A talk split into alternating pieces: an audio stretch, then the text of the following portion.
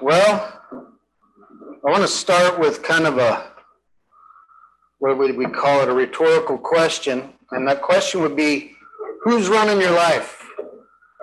Can you answer that in a quick, you don't have to, don't raise your hand. Uh, can you answer that in a quick, there's a one or two things or names or, uh, I knew someone's going to answer right away. Uh, me men's kind of just look over at your eyes and go, that's who's running things. Um, all right, so that's kind of what we're going to be talking about today. But before we dive into that into detail, I want to I want to just ask you, I'm put you on the spot here, and this is a tough challenge. But we talked about walking in two things last week. They were both L words. Can anybody name one of them? Love. Good. What's the other L word? Think of a candle. Yeah, right. All right. So walking in love and walking in light. My computer unhooked on me here again. Um, bear with me, guys. I'm not a good multitasker, and I actually don't think anybody's a good multitasker. That's my theory. All right, thanks. Um, walking in love, walking in light. And so we've been in this section of Ephesians where it's walking or living, or how are we going to live things out? The things that we know Christ has done for us, and then trying to live those things out. So we're going to continue on that idea today. Before we do, let's just, again, some of these are rhetorical questions. And so I'm just going to let you kind of uh, answer out loud if you want to, but you certainly don't have to. Who are some people in your life that you would consider wise? And who are some people in your life that you consider foolish? When I ask that question, do some people come into your mind that are on the wise list, and some other people you're like, yeah, these people are, are foolish? And there's a pretty clear distinction. And so my question would be then, what makes the difference? What what is making you say these people are wise or somewhat wise, and these people are foolish or somewhat foolish. Let's kind of think about that. And then can anybody can anybody remember a passage that what Jesus says about who is wise and who is foolish? If not, we're going to get into it today.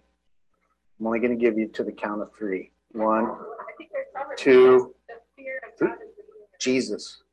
Jesus wasn't alive in the present. Um, just kidding. Joking. I'm just messing. Yeah, go ahead. Say your answer again. I'm sorry. I was too. Yes, we'll get into that. You're up. Um, what do you think when you hear the phrase "filled with the Spirit"? You don't have to answer that out loud, but we probably all have different ideas of what that means and what happens when people are filled by the Spirit. And we might all have different. All these things are the things that we're going to be talking about in more detail today. So I want to, we're going to talk about who's running your life. We're going to talk about right living and being spirit controlled. And let me read these verses and we'll pray one more time. We're continuing on in Ephesians. If you want to turn to the passage on your phone or in your Bible, um, paper Bible, you would turn to Ephesians 5. We're going to do 15 through 21 today. See then that you walk circumspectly or carefully, not as fools, but as wise redeeming the time because the days are evil. Boy, we can all attest to that, huh?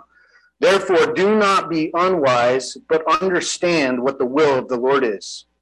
And do not be drunk with wine, in which is dissipation, or some of your Bibles may say debauchery, but be filled with the Spirit, speaking to one another in psalms and hymns and spiritual songs, singing and making melody in your heart to the Lord giving thanks always for all things to God the Father in the name of our Lord Jesus Christ, submitting to one another in the fear of God. Boy, there's a lot there, isn't there?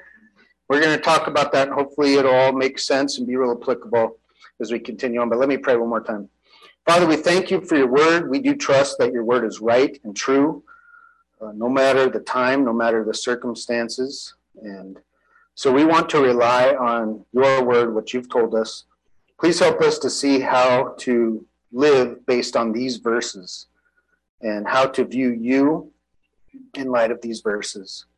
And I know that you can work in people's hearts. That's not my job. That's not us to do for each other, but that's what you do. And so I just trust that you would work in each person's heart here the way that they need to be worked on. We pray these things in your son's name. Amen. So we're going to talk about these three things, and I'm going to move quickly. Uh, like I said, I, I, I, just don't want to get too bogged down over the next few weeks. Um, over the next few chapters, I'll say that. But right living. So we're going to talk about watching your step, making the most of every opportunity, and using your head. That's another one of those ones. Do you remember? I think it was last week when I said snap out of it. You remember that? That's one of those sayings that some, maybe some of you grew up hearing, like snap out of it. Use your head. I feel like that was one that I heard quite often. Use your head. You need to use your head. And he'd say, like, uh, I remember saying to my dad something like, something would go horribly wrong. I did something, and I'd be like, uh, I didn't think, I'd be trying to say, like, I didn't think that would happen. He's like, that's exactly right. You weren't thinking. No, no, no, okay, I can't win. Go, I'm just sorry for trying to explain. Yeah. I didn't think, I didn't think the whole thing would catch on fire. He's like, that's right. You weren't thinking. Um, anyway, so when I say use your head, we'll, make, we'll, we'll talk about what that means a little bit in light of the passage. Okay. That's just, just a phrase that came to my mind. Um, so, first, watching your step. He says, See then that you walk circumspectly, kind of big fancy word, or see that you walk carefully, not as fools, but as wise. And so, as we talk about that, according to the Bible, who are fools and who are wise? Carly hit on some of it. Who does the Bible say is wise? Those who follow Christ. Good. Any other thoughts? Ginger? Fear of the Lord, those who fear God. Good. And so then who would be the fools?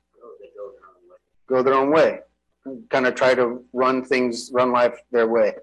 And so I know this is small. I just kind of want to use this as maybe it'll be something that uh, you can just get the concept of. You don't need to read every every letter of it. But Scripture says the fear of the Lord is the beginning of wisdom. And that we need to realize what that means is it doesn't mean we run around just afraid that God's going to squash us all the time. The fear of the Lord, the fear of the Lord, the fear of the Lord. It would be more like a good, healthy parent child relationship where they understand that their parent is the one in charge and that things go the way the parents say things go. It's not just up to whichever kid yells the loudest that the, the, the parent is the one in charge and things are going to go the way the parent has designed it. Now, we as parents are flawed and sometimes make mistakes, but God is not.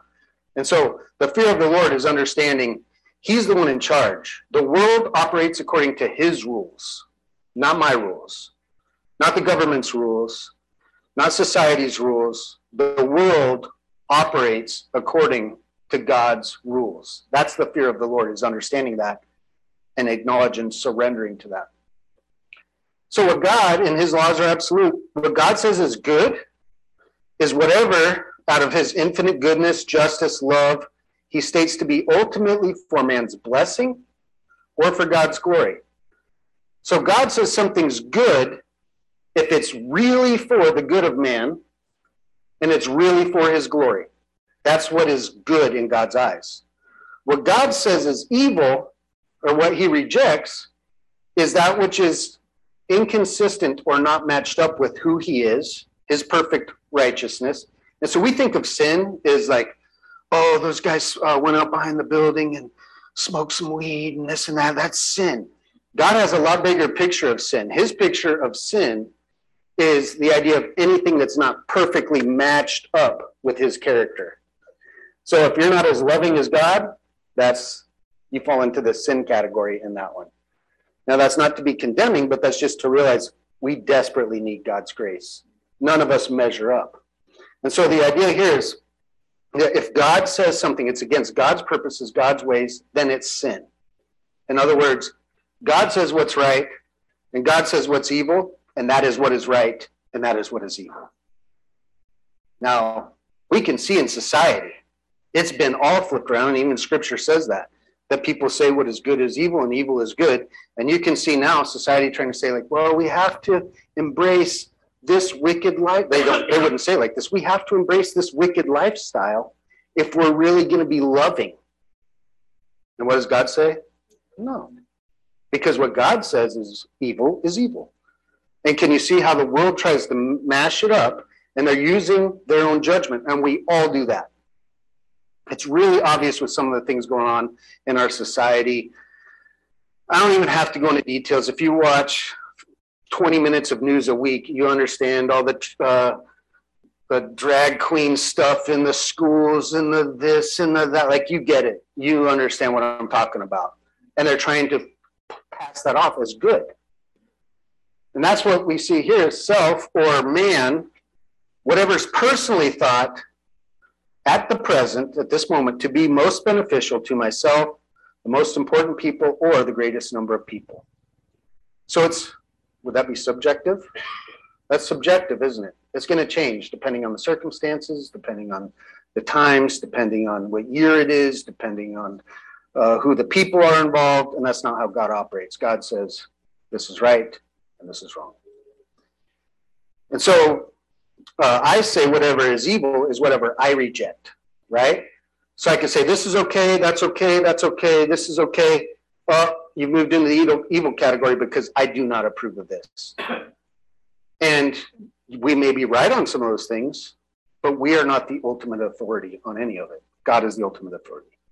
So I just kind of want to clear up when he says, live as wise people, not as fools. What he's in essence saying is you need to live according to God's program, not anybody else's program, not your program, not the school's program, not uh, even a church's program. If it's out of sync with what God's program is, if it's out of line with what God's program is, it's unwise, it's foolish.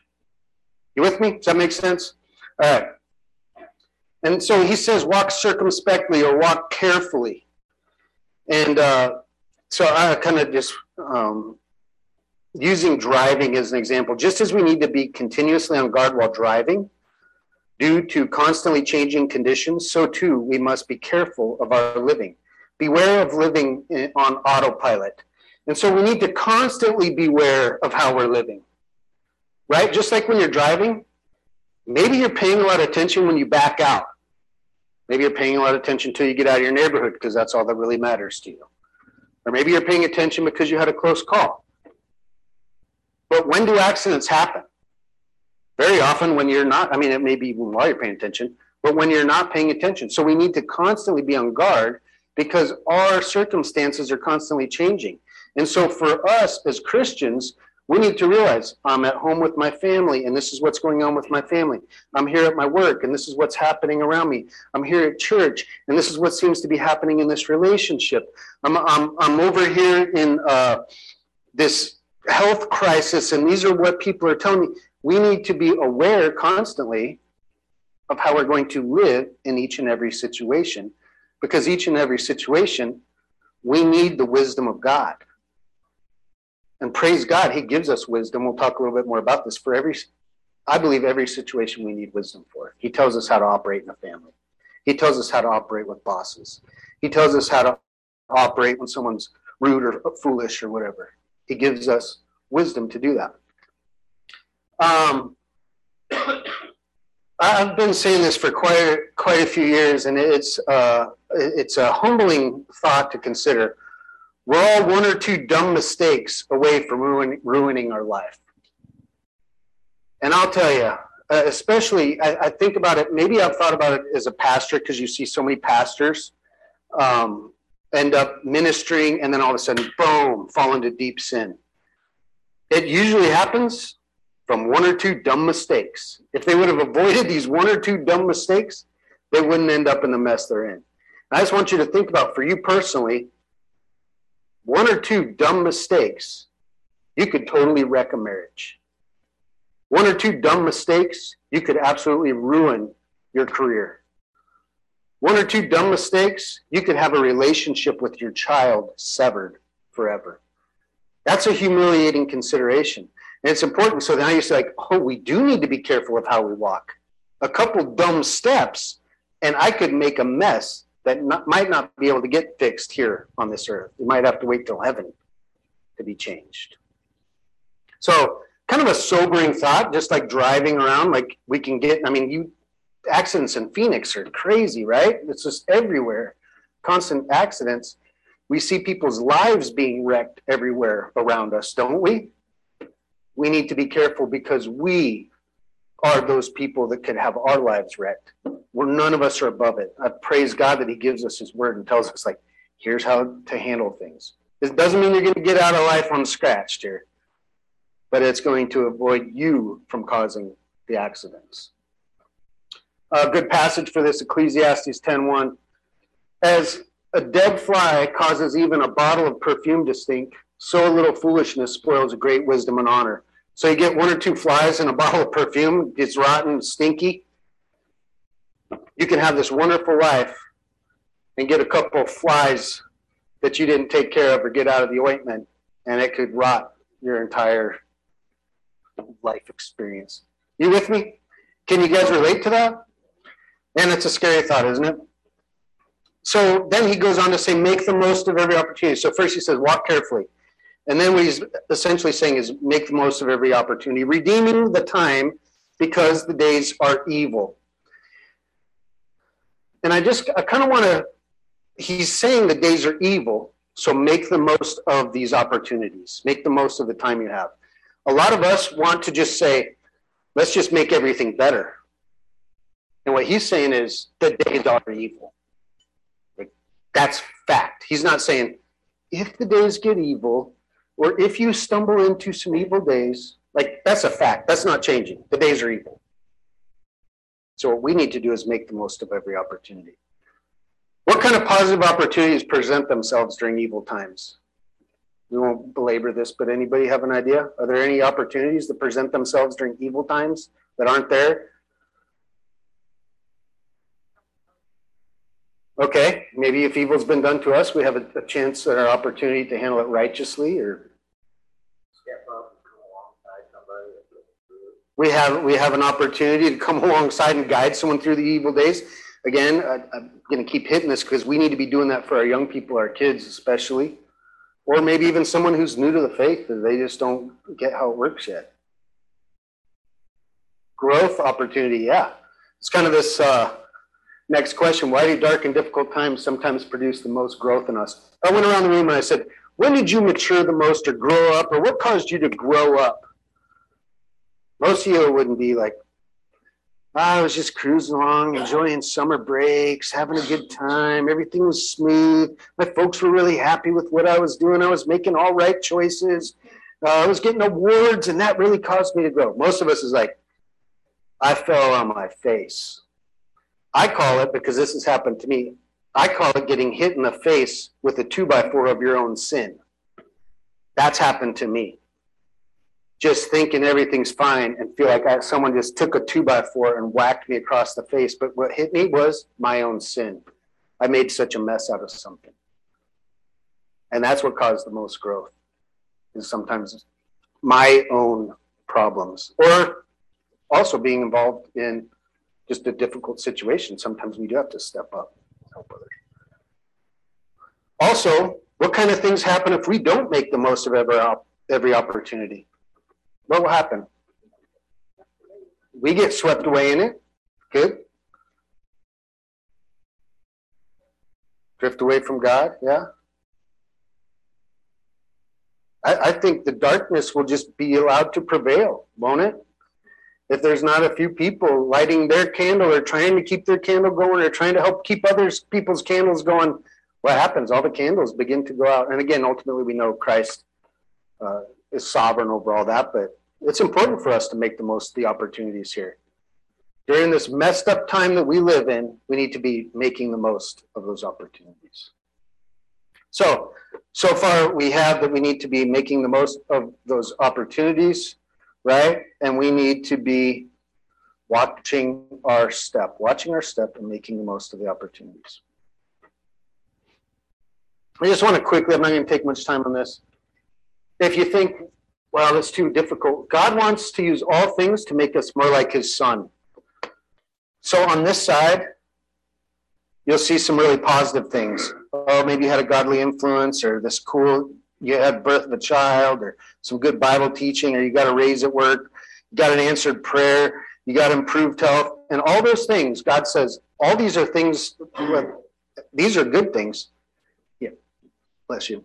But God wants to use these things to work together for good if you love God, called according to his purpose. And the purpose is to be conformed to the image of his son. So basically, this is what God says is good make you more like Jesus.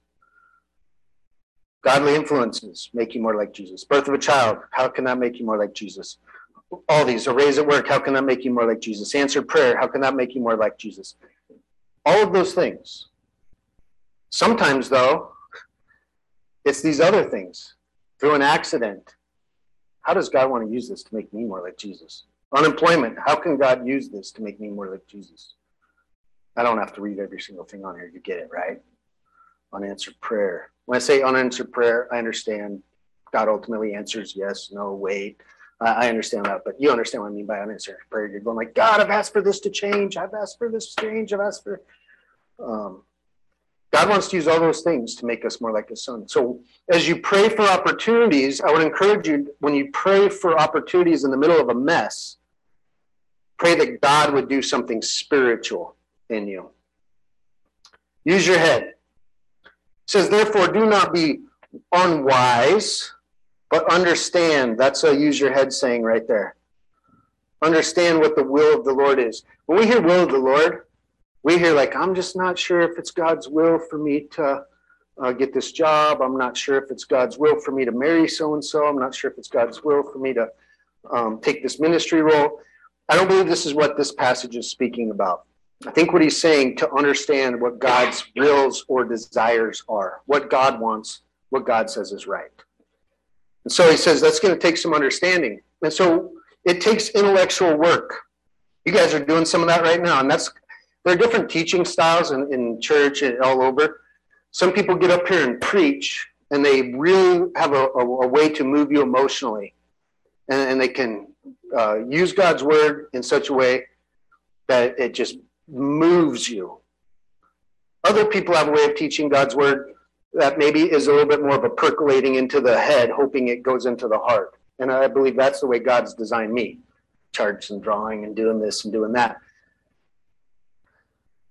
This morning, we're doing some intellectual work. We're looking at the scripture, picking it apart, and saying, this is what this means. This is what this means. This is how this applies to life. This is, but that takes work, right? Either you're right now thinking about the ham sandwich you're going to make this afternoon and what kind of soup you want to have with it, or you're, or something else, or you're with me and you're kind of like, okay, I'm trying to follow. This makes some sense. I understand that a little. I, and so it does take some mental work to follow along to understand Scripture. And the whole thing we do, we do this because we want to see what God wants. That's why we're taking the time to do this, to look at this and say, what does God say about us in life? And so God tells us all kinds of different things, different situations. What are we to do when we're wrong? That takes some intellectual work. What does God say? To find out what God's will is, what God wants us to do when we are wrong. What are we to do when we're feeling anxious, fearful, or angry? God wants us to figure out what to do. Anybody here experience fear this week? Anxiety? Anger? All three? Plus a couple other other ones? Just to find out how to deal with that. That's some intellectual work. That will take for us to understand what the will of the Lord is or what God's desire is in any given situation. It's going to take this. And as a parent, that changes constantly, isn't it? Understand how, does God want me to raise my toddler? How does God want me to raise my teenager? You're going to probably use maybe some similar things, but not exactly. We need to find out what God says. Authority gain and enjoy true spiritual life. So, so uh, just just that idea. First is this one says first finding out what God desires is the, is the first step, right? Right? We need to find what God says, what God wants.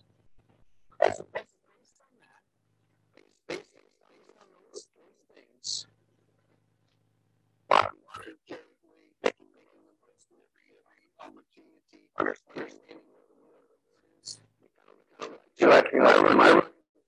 I according to my rules? So so make rules here, here, here, here, my rules here, still a wrestling match. Um, um, I try try to give it, but I take it back. It's like a tug of war. Just around in your life. When you just do this.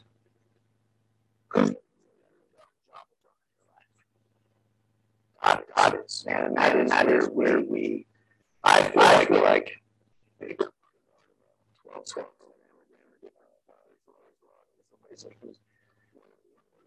thing to realize, realize that God is God, is God and I am, and I am not. And sometimes, sometimes that's a really, really good thing for us, for us to get a hold of. And we can get and then, and then wrestle, wrestle with others. And for a lot of, a lot of times, and I, I said that you and I, you and I thought, it's always, always, sometimes, sometimes I'm feeling it's like my job, job to do God's job's job. Like, like I need I need to teach society, society what is right, because they're clearly not, getting it. And at that point, I think I don't. But I'm not. I, I give me my one might be a spirit here, but I I this way, way. But man, I'll tell you, sometimes I wrestle, wrestle, and I think I think it's my job, my job to try and take take God's job. If I had my way, and it would be teaching people how to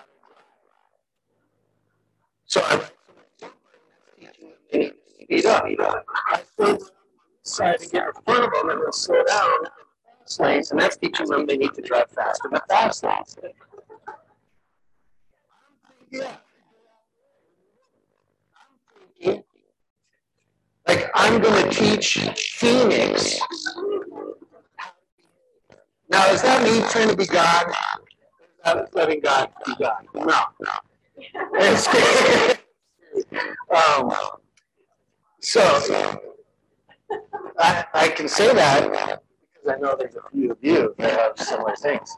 And those of you that don't are on the other side that probably need someone to be teaching. You're thinking everything's fine. Do that. Just notice if people are getting in front of you and hitting your brakes and doing stuff like that, like maybe you need to consider how you're driving. Maybe they're trying to teach us out of that.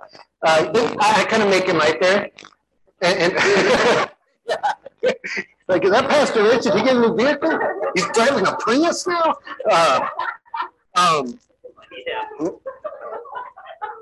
I'm making light to try and hit an important point, and that's one thing in traffic. But we all have the ways that we're trying to be God. Maybe it's in our family, maybe it's in our job, maybe it's in our driving, maybe it's whatever it might be, in control of uh, circumstances a health thing and we're thinking we can fix it. It's gonna we can make it better. And the wise person says god is god and i am not. Things always work his way. It may or may not work my way. The only way it is is if it's aligned with god's way because he's the boss. Make sense so next being spirit controlled i'm going to move kind of quickly through this because some of this we're going to come back and hit later but he says, Do not be drunk with wine, in which is dissipation or debauchery, but be filled with the Spirit. So I just want to go into a, a little bit of the, the passage here. Um, and, and again, this is kind of a high flyover. Being drunk with wine means being under its influence or being under its control. Um, anyone who's been drunk in here before knows that you're not in complete control, that there's something influencing you, right? And dissipation means don't be drunk with wine. And, and let me just say this too wine here, that was kind of the drink of the day. You're like, well, I don't get drunk with wine. I get drunk with beer. I don't get drunk with wine. I drink bourbon or whatever it is. Like, that's not what we're talking about. What he's saying is uh, any substance that's controlling you. The idea in this verse is don't be controlled by things, be controlled by God. Don't be controlled by a substance, but be controlled by God. And being uh, dissipation is being senseless, useless. It's the exact opposite of what we talked about redeeming the time and making the most of the opportunities. So don't be drunk with wine, but be filled with the Holy Spirit. And so I just want to say this. There are some people here that this is going to kind of fly over their head. You're like, you're not even uh, familiar with some of this terminology. But there's a difference between being indwelt by the Holy Spirit and filled by the Holy Spirit. So what I'm saying is this. You remember a gingerbread man? And when you're made new, you're born again, you are given a new spirit. That is in you. You are indwelt with the Holy Spirit, and the Holy Spirit convicts you of sin. The Holy Spirit is there. The Holy Spirit sticks. The Holy Spirit, it says is in Ephesians, we talked about, is the seal that carries us through to the day of redemption. It's permanent, permanently indwelled by the Holy Spirit when you put your faith and trust in Christ. You're permanently made new. So when you hear being filled, and he's talking to Christians here, he's not talking about like, oh, I lost the Holy Spirit, I need to get it back. Oh, I messed up, I lost the Holy Spirit again, I need to get back, filled back up. How can I get some Holy Spirit in me? He's not talking about that. He's talking about is being controlled, and you can see it from the passage here. Because what he's talking about is being under the control of the Holy Spirit. Don't be under the control of alcohol, be under the control of the Holy Spirit. Let the Holy Spirit be the one controlling you. And I think something that's interesting here, some people say that what he's alluding here to is some, remember how we talked about as a pagan group, is that there were these celebration, these false gods, that part of the ceremony involved this like drinking and partying. And it was kind of like they would have this feeling of, you know, being drunk and uh, celebrating and kind of an ecstasy and feeling all great and feeling all good. And they associated that with something spiritual. And what Paul's trying to help them see here is like, hey, that old stuff you do to be spiritual and get these warm fuzzies and feel all great and euphoric, don't do that. That is not spiritual. What's spiritual is letting God control you. That's true spiritual. And so there's a few parallels here. And in Acts 2, some of you guys know the Holy Spirit says came upon the individuals. And what did the individuals do that the Holy Spirit came upon? Does anyone remember? What did they do? They spoke in tongues and they preached. And so they spoke in different languages. There's debates about all that. I'm not going to get into the details of that. But it said that the observers thought that they were drunk. They were being controlled by the Holy Spirit, but something was so different that they thought these guys are not behaving. There's something going on here. And they thought they were drunk. He said, No, they're not drunk. They're being influenced or controlled by the Holy Spirit. Which it's interesting too. Uh, you know, we've come to say that uh, alcohol would be spirits, right? You know, I think there's a, a parallel there. Why? Because it comes in and, and has an influence and a controlling effect on us. So a few parallels between being under the influence of alcohol and or the Holy Spirit. So some of these you could kind of look at depending what it looks like someone who is drunk, you might fall into one of these categories, or uh, you know, or you would have fallen into one of these categories. Unusual boldness or courage. Someone who drinks might get a little bit more gutsy to go ask the girl out, or might all of a sudden become liquid courage guy and want to fight everybody in the bar, right? Now all of a sudden filled with this courage that they wouldn't have. The alcohol controls them to where that's what they it, it has an effect on who they become what they're doing christian under the control of the holy spirit may have a courage to share christ that they wouldn't otherwise have. A courage to speak up at work that they wouldn't otherwise have. A courage to uh, confront a sin that they otherwise would not confront. They're given this but you, can you see the idea? Here you're being controlled in a way that's evil and foolish and by a substance. And here you're being controlled by God, and it takes some of those same traits and makes them beautiful and strong. That's what the Holy Spirit does. Expressions of affection. You know, maybe you've kind of got those calls in the middle of the night, like, I don't know what I right? Like, been drinking or what's going on? And then they probably don't even remember it the next day. Like, well, I got your message last night. like, what message? Not that's that's not God controlling that person. When God controls a person, that affection and that love comes across in a beautiful and memorable way. It's powerful. So you can see the idea here, what he's saying. Singing and celebration, the same kind of thing. I mean, there's all kinds of bar songs out there, aren't there?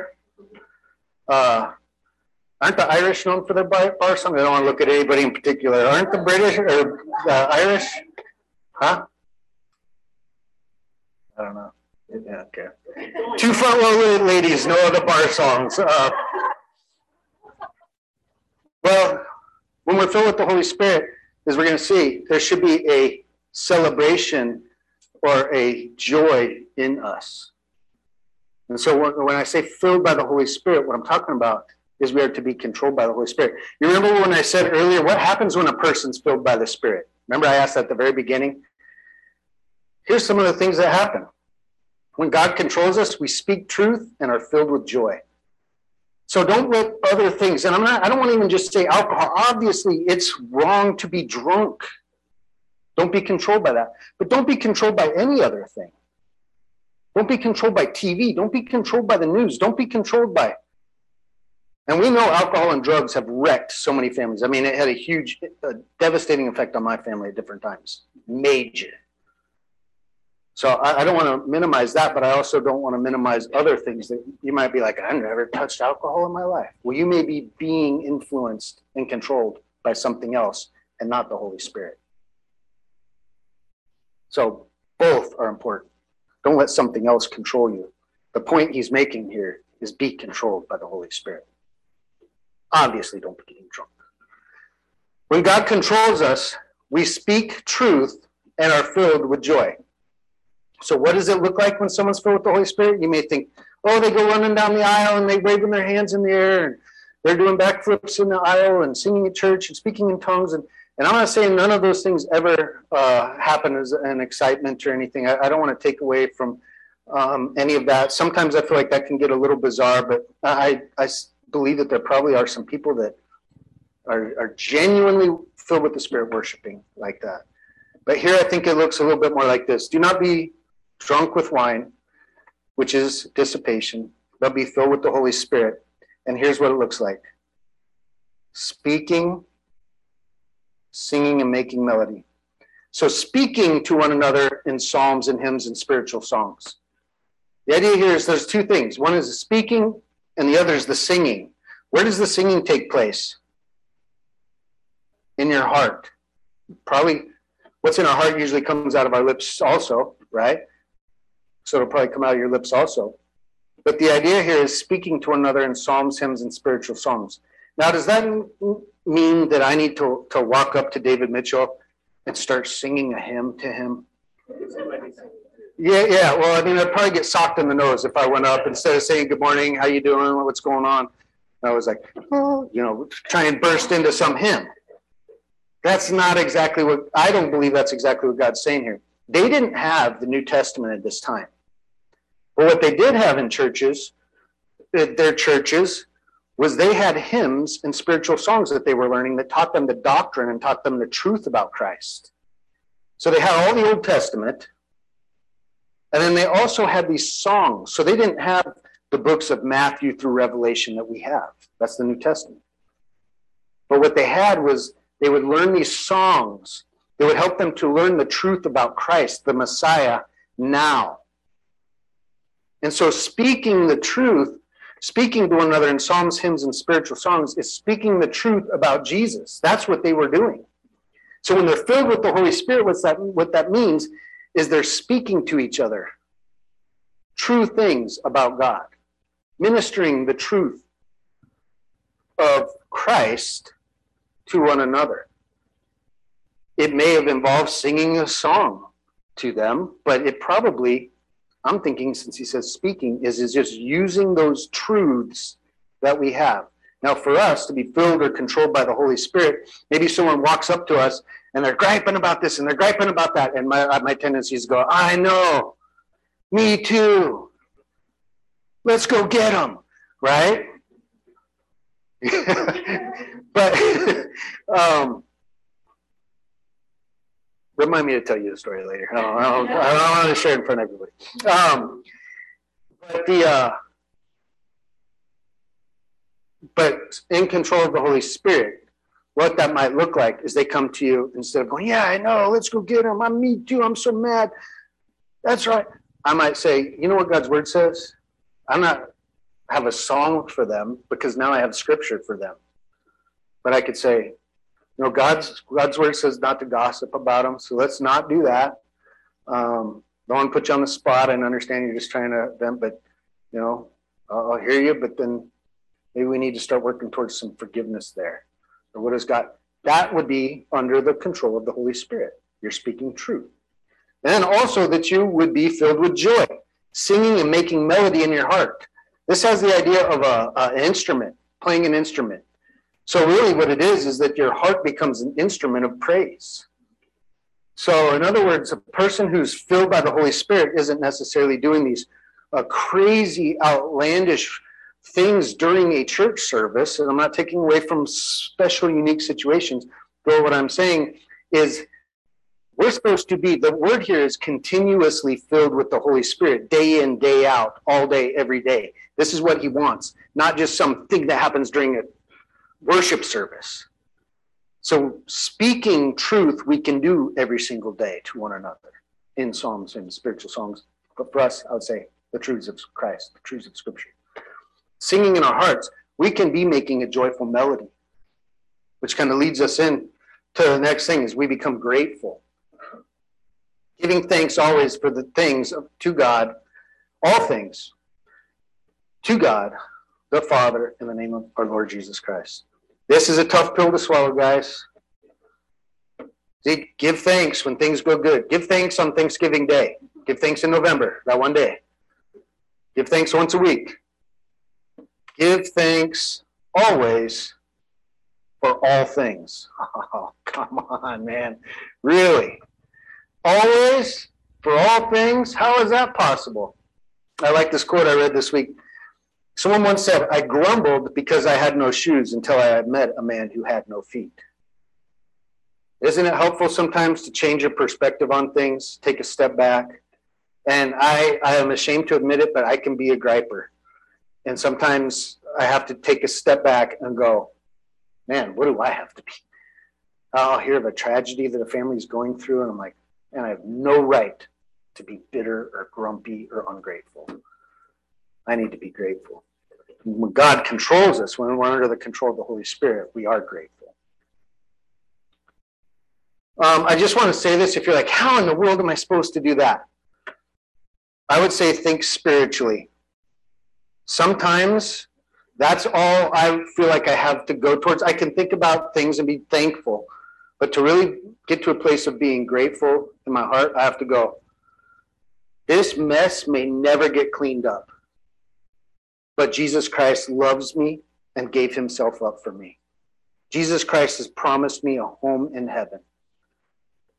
Jesus Christ has given me the ability to talk to God. And sometimes those are the only things that you'll be able to grab a hold of in a circumstance. You're laying in a hospital bed, gasping for air, wondering if you're going to make it. And you're like, what do I have to be grateful for? You know, hopefully you could reflect on your life, but without a doubt, in that moment, you can be grateful for Jesus Christ and what He's done for you. We all have that. Um, what might be some reasons God wants us to be thankful? I'm not going to go into that right now. I'll just say real quick. You know, I think it would do a lot for our, and I'm not saying this in a facetious way, but like mental health, emotional well being, to be grateful and thankful because the opposite poisons our heart, poisons our mind, and it ruins our lives. We become bitter and depressed, is what happens when we are not thankful. We become bitter, depressed, and angry people. So it's God tells us what's right. Remember, it's God's way, our way. But when God tells us that something that's right, it's always in our best interest. It may not feel like it at the moment, but it is. And last, when God controls us, we right, rightfully respect those in authority over us. And this is a tough one. What's that? What's the word I'm probably going to hit here?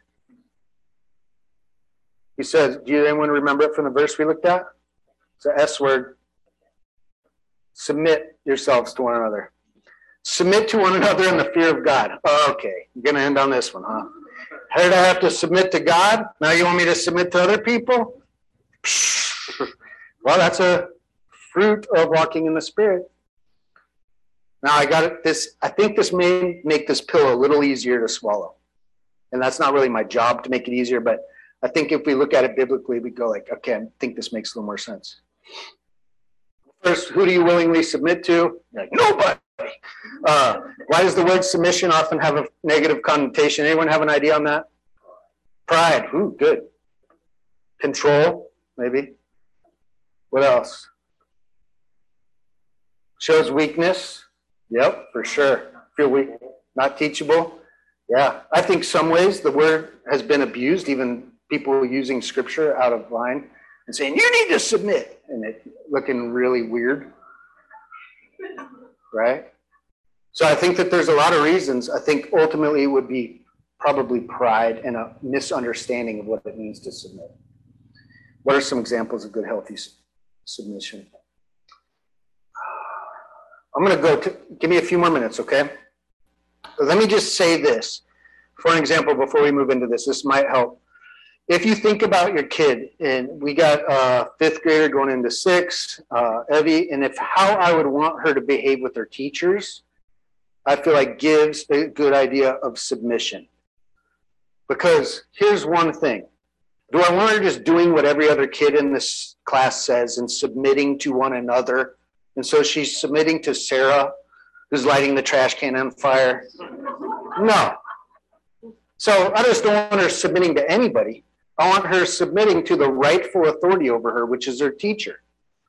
Now, I want do I want her to listen to what her teacher says? Do I want her to be respectful to her teacher? Do I want her to obey the teacher?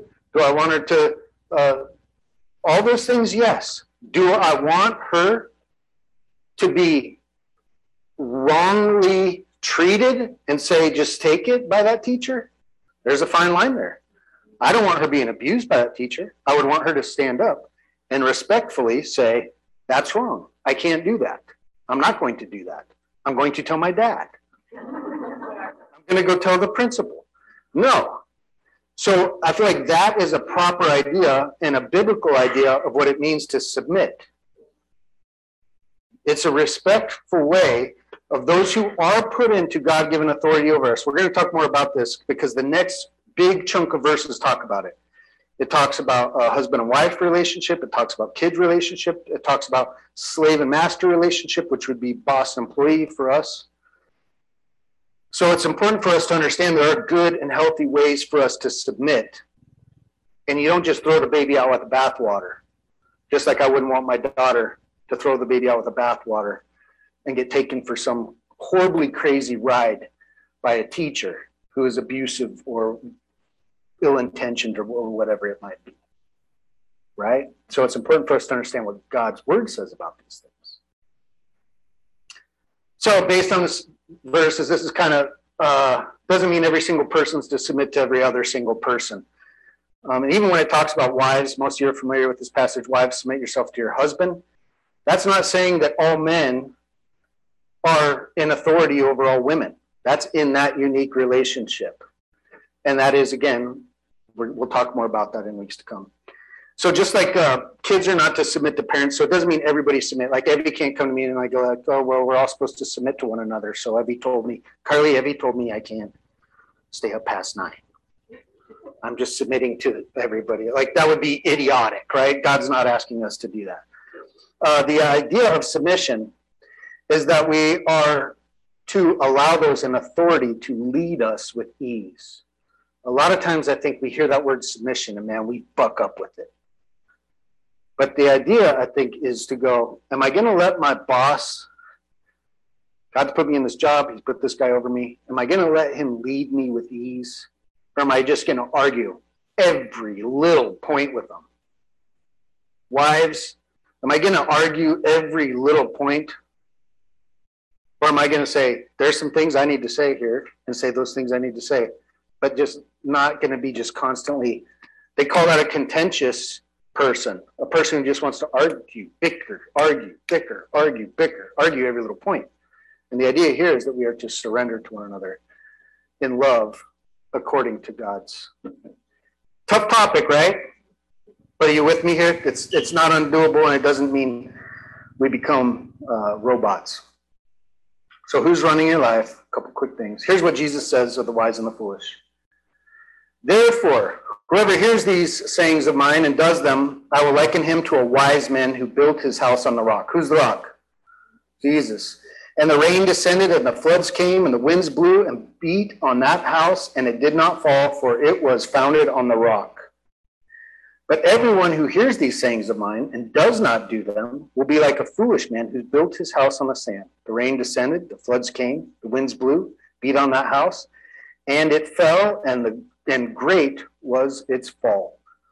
Again, the idea here is the difference between wise and foolish is those who are living God's way, doing what God says, building their life on the truth of Jesus Christ instead of what I think. Let me pray one more time.